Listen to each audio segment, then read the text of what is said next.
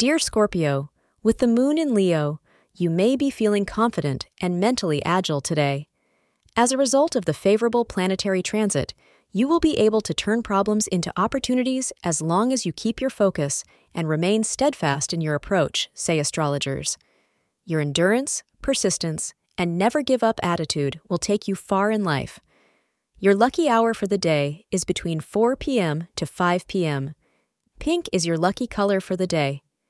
There is peace and tranquility in your relationship with your mate. You share a quiet warmth that allows you to enjoy each other on an intellectual and emotional plane, not just physically. Stick with this relationship as it seems to be doing a lot for your enjoyment of life.